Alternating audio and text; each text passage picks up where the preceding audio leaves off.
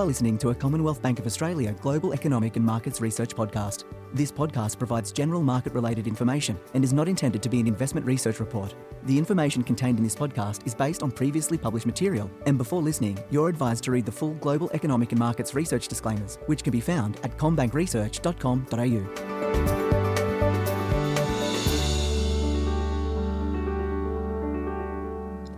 Welcome to the Global Economic and Markets Research Podcast. My name is Belinda Allen and I'm a senior economist here at CommBank And I've got Gareth Aird, our head of Australian economics, on to talk about the national accounts. Gareth, great to have you on.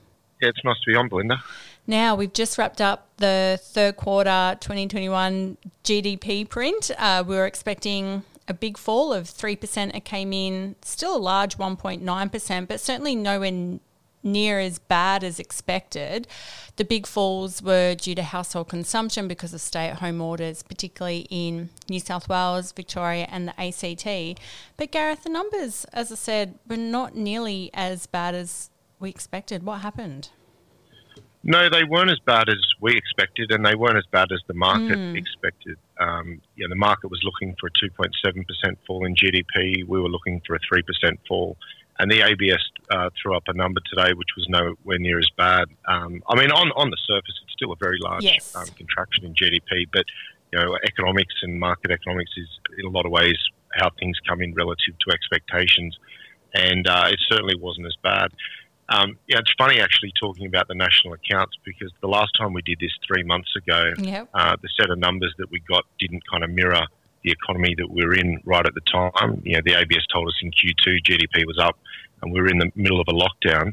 Uh, and they, now the ABS has told us that GDP was down a lot in Q3, and yet the economy's reopened and things look a lot, a lot better. So, in in some sense, markets um, haven't really been focused on the on the GDP yeah. data the way they normally would, just given things have moved on so quickly from, from where we were in the September quarter. But look, in terms of just that headline number, when you think, uh, when you step back and think that half the country was in lockdown for mm. pretty much um, the entirety of the September quarter, the fact that output only dropped by 1.9%, I think was a pretty good result on that front.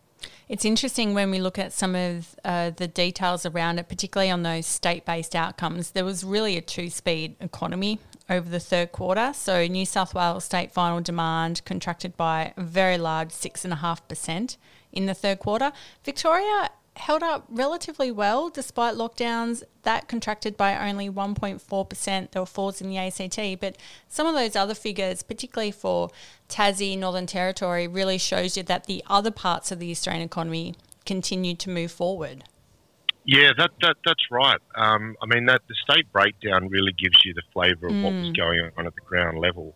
Uh, and I've got to say that the fall in Victoria does look a little bit odd. I mean, just 1.4% yeah. given they were in lockdown for a lot of the quarter and the construction sector was shut down for a few weeks, uh, does look uh, surprising to me, particularly when you compare uh, New South yes. Wales, where state final demand was 6.5%. But look, I mean, the numbers are what they are. Um, yeah.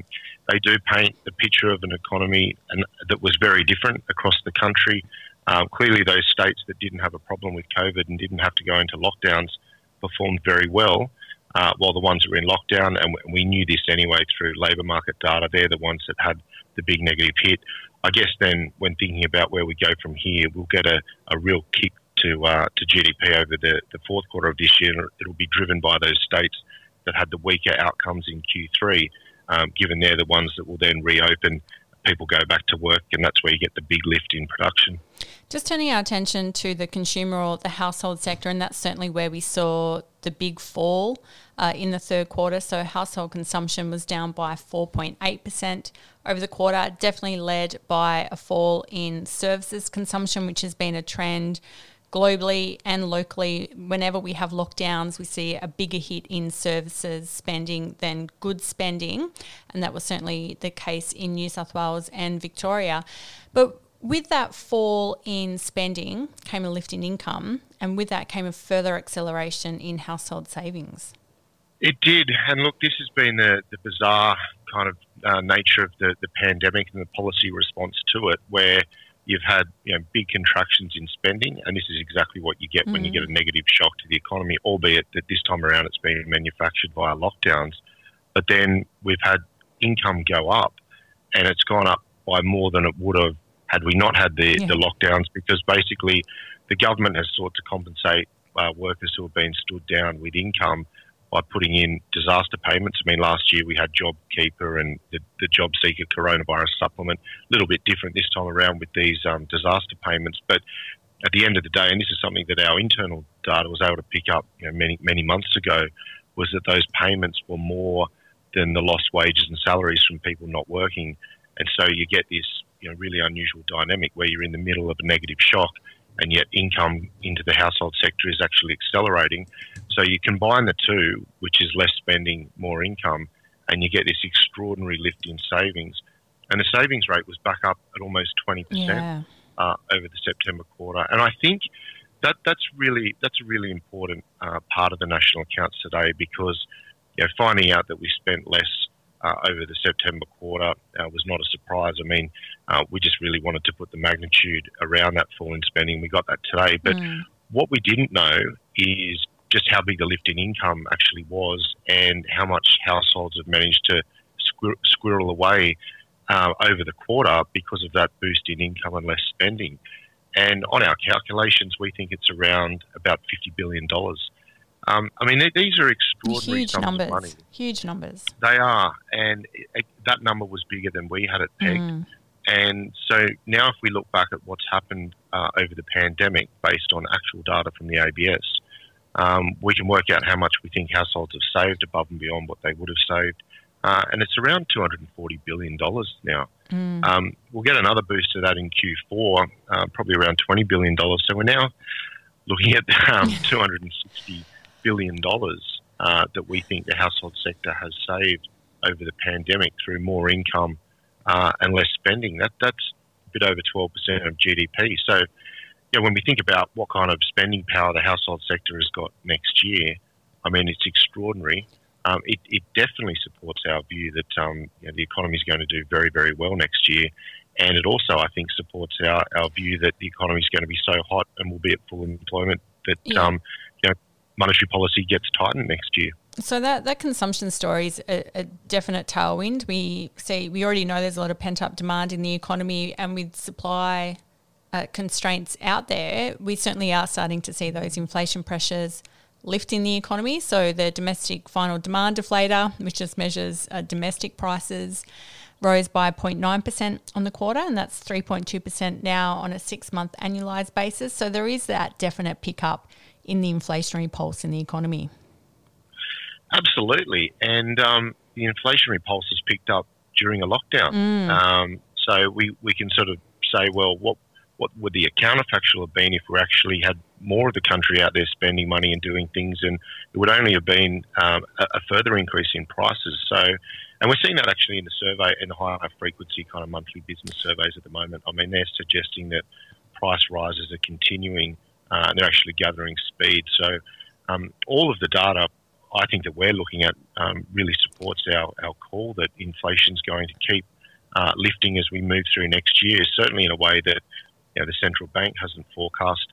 And um, you know, I think when you overlay that with what will be some strong economic outcomes, uh, the economy's you know going to look in very very good shape as we go through. Um, fingers crossed though that we don't get disrupted by some variants. But um, look, tying it back into the national accounts today, I, I think that um, there was a lot in there to like, mm. um, even though we saw a big you know, headline fall in, in output because of lockdowns. Business investment rose by 0.7% over the quarter just because we did continue to see a lift in non dwelling construction. Uh, we also continued to see public spending uh, lift. And I think that's very much in relation to the COVID response, uh, particularly on the health front.